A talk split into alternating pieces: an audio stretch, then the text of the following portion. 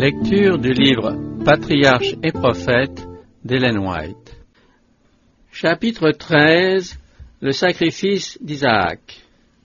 La promesse d'un fils a été accueillie par Abraham avec joie. Mais attendra-t-il patiemment que Dieu accomplisse sa parole à son heure et à sa manière? Le délai qui va mettre sa foi à l'épreuve le fera-t-il trébucher? Sarah, jugeant impossible que Dieu lui donne un enfant dans sa vieillesse, suggéra à son mari un moyen par lequel le dessein de Dieu pourrait se réaliser. Elle lui proposa de prendre sa servante comme épouse secondaire. La polygamie, si répandue à cette époque qu'on ne la considérait plus comme un péché, n'en était pas moins une violation de la loi divine et une grave atteinte à la sainteté et au bonheur du foyer. Le mariage d'Abraham avec Agar devait avoir des conséquences funestes non seulement pour sa famille, mais pour les générations futures. Flatté de la position honorable qui lui était faite par sa qualité de femme du patriarche, et fier de la perspective de devenir la mère du grand peuple qui devait descendre de lui, Agar devint hautaine, présomptueuse, et se mit à traiter sa maîtresse avec dédain. Des jalousies réciproques troublèrent ce foyer naguère si heureux. Obligé d'entendre les plaintes des deux femmes, Abraham s'efforçait en, vain de rétablir l'harmonie. Sarah, sur l'instante requête de laquelle il avait épousé Agar, en rejetait maintenant la faute sur son mari et voulait bannir sa rivale. Songeant qu'Agar devait être, comme il l'espérait vivement, la mère du Fils divinement annoncé, Abraham s'y refusait. Mais, comme Agar n'en était pas moins la servante de Sarah, il la laissa sous le joug de sa maîtresse. L'esprit altier de la servante égyptienne ne pouvait se soumettre au traitement autoritaire qu'elle avait provoqué. Elle prit la fuite. Se dirigeant vers le désert, elle s'arrêta, solitaire et désolée, auprès d'une source quand un ange en forme humaine lui apparut. Agar, servante de Sarai, lui dit-il, comme pour lui rappeler et sa condition et son devoir. Retourne vers ta maîtresse et humilie-toi devant elle. À cette sévère injonction, il ajoute ces paroles de consolation. L'Éternel t'a entendu dans ton affliction, je multiplierai tellement ta postérité qu'on ne pourra la compter tant elle sera nombreuse. Et, en souvenir perpétuel de la miséricorde divine, l'ange lui recommande d'appeler son fils Ismaël, Dieu entend. Ayant presque atteint l'âge de cent ans, Abraham reçut l'assurance renouvelée que son futur héritier serait l'enfant de Sarah. Toutefois, cette grande promesse lui demeurait obscure. Il songe immédiatement à Ismaël qu'il chérit et s'écrie Puisse Ismaël continuer à vivre devant toi. Mais la promesse est réitérée en termes qui ne souffrent aucun équivoque. Non, c'est Sarah, ta femme, qui te donnera un fils, tu l'appelleras Isaac, et je ferai alliance avec lui. Dieu ajoute, sans oublier la requête du Père, Quant à Ismaël, je t'ai exaucé, je veux le bénir et je le ferai croître, et je ferai de lui une grande nation. La naissance d'Isaac, qui réalisait, après toute une vie d'attente, leurs plus chères espérances, remplit d'allégresse Abraham et Sarah, comme aussi tout le camp du patriarche. Mais cet événement renversait les rêves ambitieux caressés par Agar. Ismaël, devenu un jeune homme et considéré par chaque comme l'héritier des richesses d'Abraham, ainsi que des bénédictions promises à ses descendants, était soudainement écarté. Les auxquelles la naissance d'Isaac donnèrent lieu redoublèrent tellement le, le, désappointement, la jalousie et la haine d'Agar et de son fils, que celui-ci se moqua ouvertement de l'héritier de la promesse. Voyant dans ces dispositions turbulentes une source permanente de discorde, Sarah insista auprès d'Abraham sur leur renvoi. Cette demande jeta le patriarche dans une douloureuse perplexité. Comment bannir Ishmaël, ce fils encore tendrement aimé. Dans son angoisse, il implora la direction divine. Par un ange, Dieu lui fit dire d'acquiescer à la requête de son épouse, sans se laisser arrêter par son affection pour Ismaël et Agar, car c'était là le seul moyen de rétablir le bonheur et l'harmonie de sa famille. L'ange ajoutait une promesse consolante, bien que séparé de la famille de son père, Ismaël ne sera pas abandonné de Dieu, il vivra et deviendra le père d'une grande nation. En proie à une douleur poignante, le patriarche obéit à la parole divine et congédia l'épouse égyptienne et son fils. La leçon donnée à Abraham est valable pour tous les siècles. Elle proclame que la sainteté et le bonheur du mariage doivent être garantis, fût-ce au prix d'un grand sacrifice. Sarah était la seule femme légitime d'Abraham, nulle autre n'était autorisée à partager ses droits d'épouse et de mère. Son respect pour son mari nous est donné en exemple dans le Nouveau Testament. Et Dieu ne la blâme pas de se refuser à partager avec une autre femme l'affection de son époux et de demander le bannissement de sa rivale. N'était-ce pas de la part d'Abraham et de Sarah un manque de confiance en la puissance de Dieu qui avait amené l'union du patriarche avec Agar? Dieu avait appelé Abraham à être le père des croyants. Sa vie devait servir d'exemple aux générations futures. Mais sa foi n'avait pas été parfaite. Elle avait faibli le jour où il n'avait pas osé avouer que Sarah était sa femme, ainsi que lors de son mariage avec Agar. Aussi, pour lui donner plus de confiance en son Père céleste, Dieu va le soumettre à une nouvelle épreuve, la plus dure qu'aucun homme ait jamais été appelé à subir. Dans une vision de la nuit, ordre lui est donné de se rendre au pays de Morija pour y offrir son fils en sacrifice sur une montagne qui lui sera désignée. Dans la vigueur de l'âge mûr, l'homme peut affronter des épreuves et des douleurs qu'il ne saurait supporter à un âge plus avancé, alors que, chancelant, il descend vers la tombe. Dans sa jeunesse, Abraham s'était fait un jeu de subir des privations et de braver le danger. Mais l'ardeur de sa jeunesse avait disparu. À l'époque où il reçut cette injonction inouïe, il avait atteint l'âge de cent vingt ans. Il était donc même, pour l'époque où il vivait, un vieillard. Néanmoins, Dieu avait réservé la dernière, la suprême épreuve de sa vie, pour le moment où, courbé sous le poids des ans, rassasié de labeur et de soucis, le patriarche soupirait après le repos. Abraham habitait à Beer-Sheba. Riche, prospère, comblé d'honneur, il était respecté à l'égal d'un prince par les grands du pays. Les plaines qui s'étendaient autour de son camp étaient couvertes des milliers de têtes de son gros et de son menu bétail, et parsemées des tentes de ses bergers et de ses fidèles serviteurs qui se comptaient par centaines. Le fils de la promesse, qui avait grandi aux côtés de son père, était devenu un jeune homme. Le ciel avait enfin couronné de bienfaits cette longue vie de sacrifice, d'attente patiente et d'espoir différé.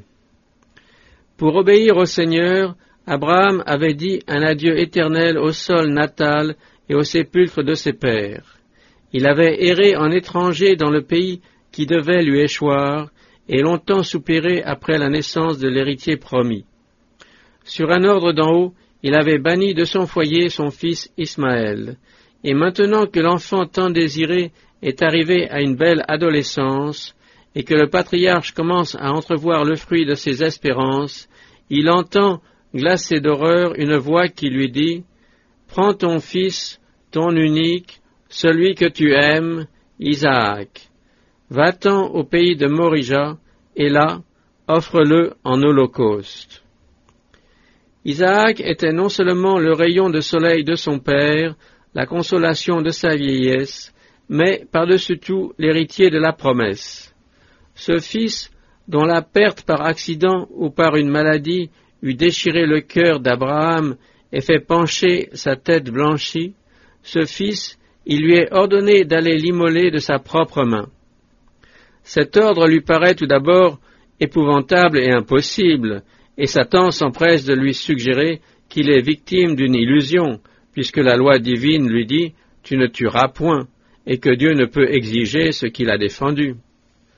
Le patriarche sort de sa tente et contemple la paisible clarté d'un firmament sans nuages. Il se rappelle la promesse qui lui a été faite près de cinquante ans plus tôt, selon laquelle sa postérité sera innombrable comme les étoiles. Or, cette promesse doit être accomplie en Isaac. Comment se résoudre à le mettre à mort? Abraham est tenté de croire qu'il est, en effet, victime d'une hallucination. Dans sa perplexité et son angoisse, il se courbe sur le sol et prie comme il n'a jamais prié. Il demande à Dieu s'il doit accomplir cette horrible mission, de lui donner une confirmation quelconque de cet ordre. Songeant aux anges qui lui ont été envoyés pour lui révéler le sort de Sodome et lui ont annoncé la naissance de ce fils, il se rend sur les lieux où il a plusieurs fois rencontré les messagers célestes, espérant les y rencontrer et recevoir d'eux des instructions plus complètes. Mais aucun d'eux ne vient soulager son cœur.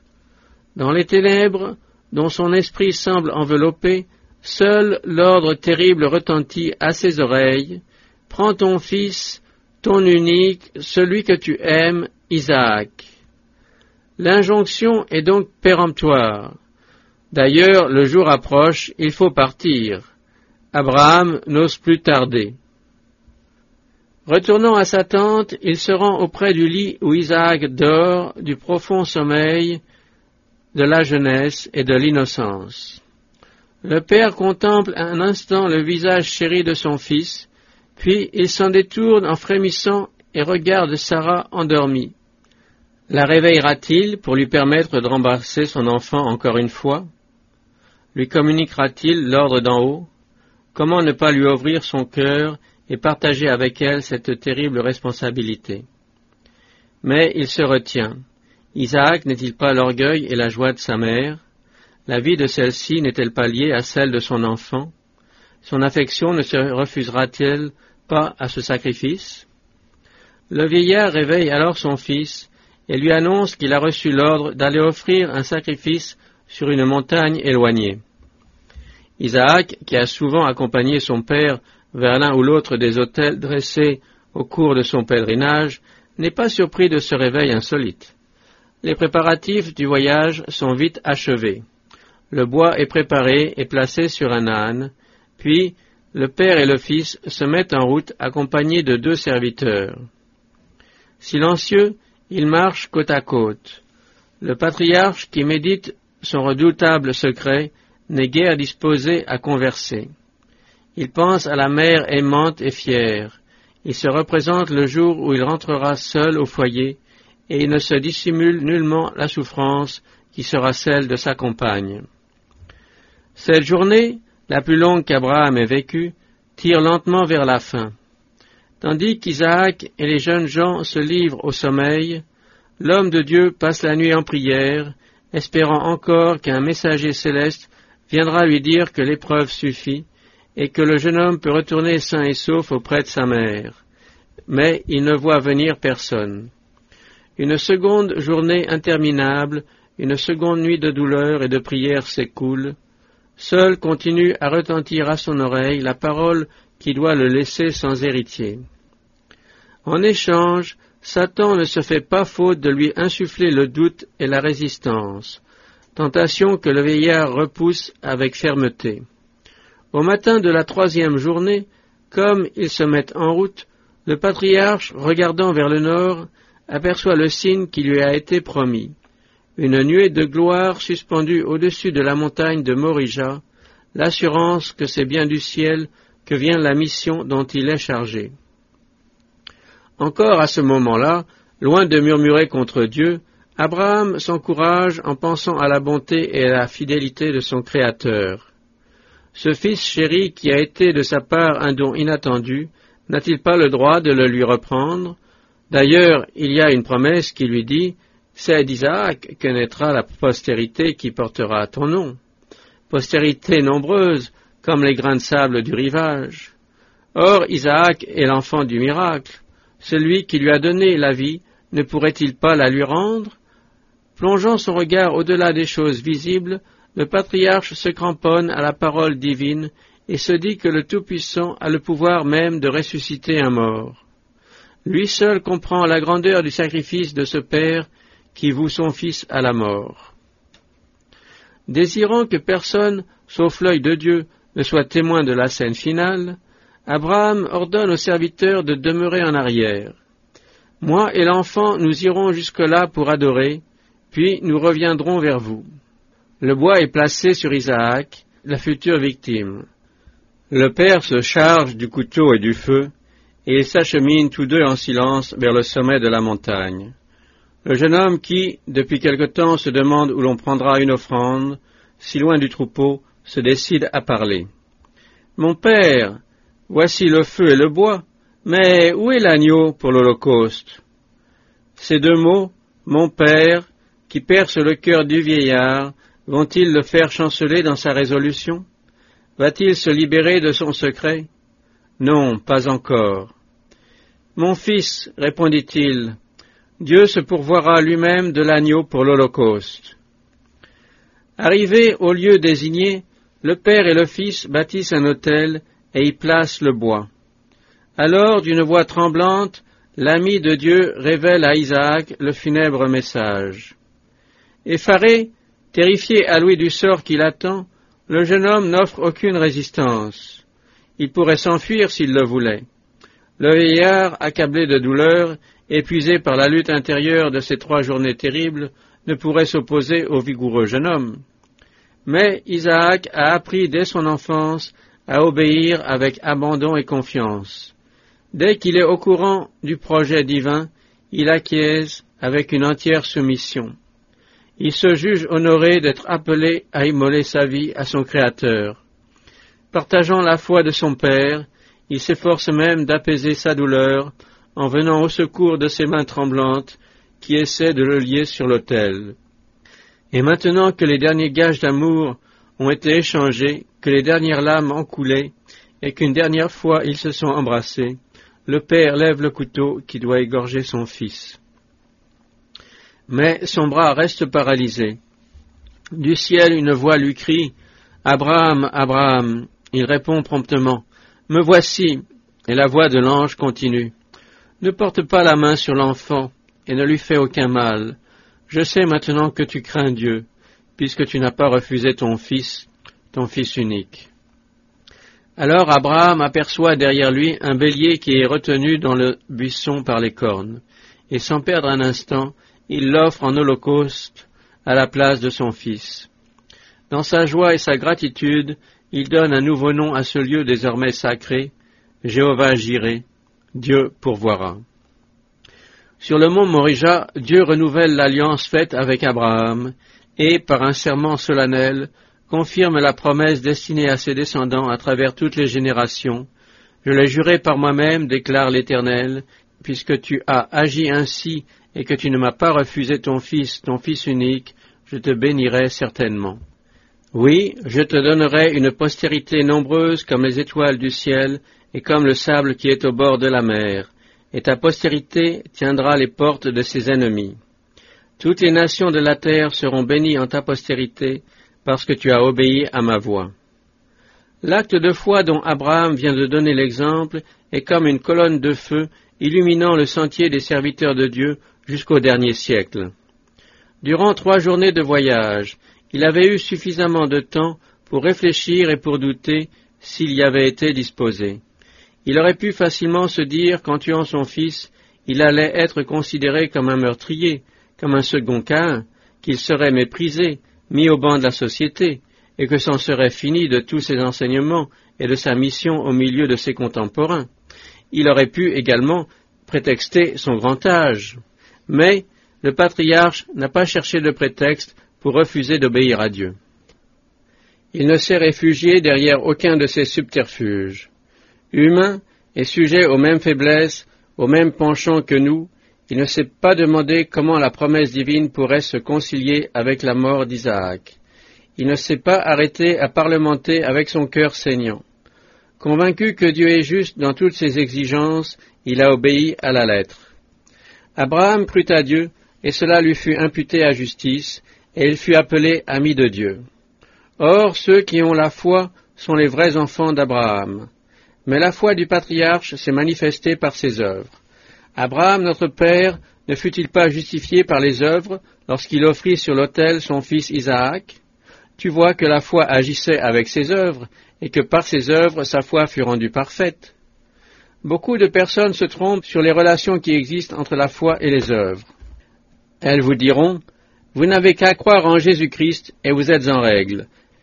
Vous n'avez pas à vous soucier d'observer la loi. Le fait est qu'une foi authentique se manifeste par l'obéissance. Jésus disait aux Juifs incrédules, Si vous étiez les enfants d'Abraham, vous feriez les œuvres d'Abraham. À Isaac, en parlant de son père, Dieu dira, Abraham a obéi à ma voix et a observé ce que je lui avais dit, mes commandements, mes préceptes et mes lois. La foi, dit un apôtre, si elle ne produit pas d'œuvre, est morte en elle-même. Et voici en quoi consiste l'amour de Dieu, explique l'apôtre de l'amour, c'est que nous gardions ses commandements.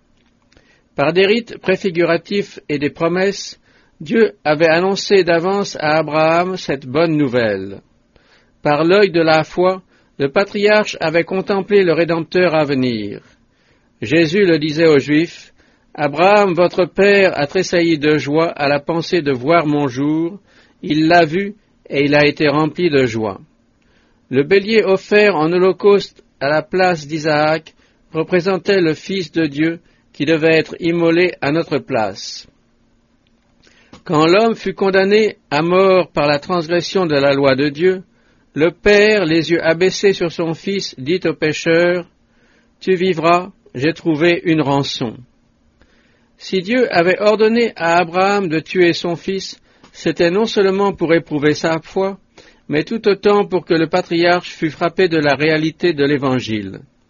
Les sombres jours d'agonie qu'il traversa alors devaient l'aider à comprendre, par son expérience personnelle, la grandeur du sacrifice consenti par le Dieu infini en faveur de la rédemption de l'homme.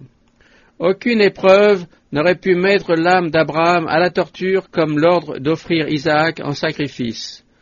Or, quand Dieu livra son fils à l'ignominie et à la mort, les anges qui assistèrent à l'agonie du Rédempteur n'eurent pas le droit de s'interposer, comme ils le firent dans le cas d'Isaac. On n'entendit aucune voix crier C'est assez. Pour sauver une race perdue, le roi de gloire dut sacrifier sa vie. Quelle meilleure preuve peut-on demander de l'infinie compassion et de l'amour de Dieu? Lui qui n'a point épargné son propre Fils, mais qui l'a livré pour nous tous, comment ne nous donnera-t-il pas aussi toutes choses avec lui? Le sacrifice exigé d'Abraham n'avait pas uniquement en vue son propre bien, ni celui des générations futures, mais l'édification des êtres purs qui habitent le ciel et les autres mondes. Le territoire de la lutte entre Jésus-Christ et Satan, le champ sur lequel elle se livre pour le plan du salut, est le manuel de l'univers. À l'occasion d'un manque de foi de la part d'Abraham à l'endroit des promesses de Dieu, Satan l'avait accusé devant les anges et devant le Père et déclaré indigne des bienfaits de l'alliance dont il avait violé les conditions. Aussi Dieu jugea-t-il bon d'éprouver la fidélité de son serviteur devant l'univers, tant pour développer plus clairement le plan du salut au regard de ses habitants, que pour leur démontrer qu'il n'accepte rien de moins qu'une obéissance parfaite? Les êtres célestes furent témoins de la scène émouvante où s'affirma la foi d'Abraham et la soumission de son fils. Cette épreuve était infiniment plus grande que celle d'Adam. La défense faite à nos premiers parents n'impliquait aucune souffrance, tandis que l'ordre donné à Abraham comportait un déchirement indicible. L'obéissance calme et ferme d'Abraham frappa tout le ciel de stupeur et d'admiration. Une joie unanime éclata en son honneur. Les accusations de Satan s'étaient avérées mensongères. Le Seigneur prononça ces paroles, Je sais maintenant, contrairement aux accusations du malin, que tu crains Dieu, puisque tu ne m'as pas refusé ton Fils, ton unique. L'alliance de Dieu ratifiée avec Abraham par un serment en présence des habitants des autres mondes assurait la récompense des fidèles. Les anges eux-mêmes avaient difficilement compris le mystère de la rédemption et la nécessité de la mort du Fils de Dieu, du prince du ciel pour sauver l'homme pécheur. Aussi, lorsque Abraham reçut l'ordre d'offrir son fils en sacrifice, tout le ciel fut alerté. Dès ce moment, avec une attention haletante, les anges suivirent instant après instant les faits et gestes du patriarche. Quand Isaac demanda où est l'agneau pour le sacrifice, et quand Abraham répondit Dieu se pourvoira lui-même d'un agneau, lorsque la main du Père fut arrêtée au moment où il allait frapper Isaac et où le bélier divinement préparé fut offert à sa place, alors la lumière se fit sur le mystère de la rédemption, et, mieux qu'auparavant, les anges comprirent le plan merveilleux conçu par Dieu pour assurer le salut de l'humanité.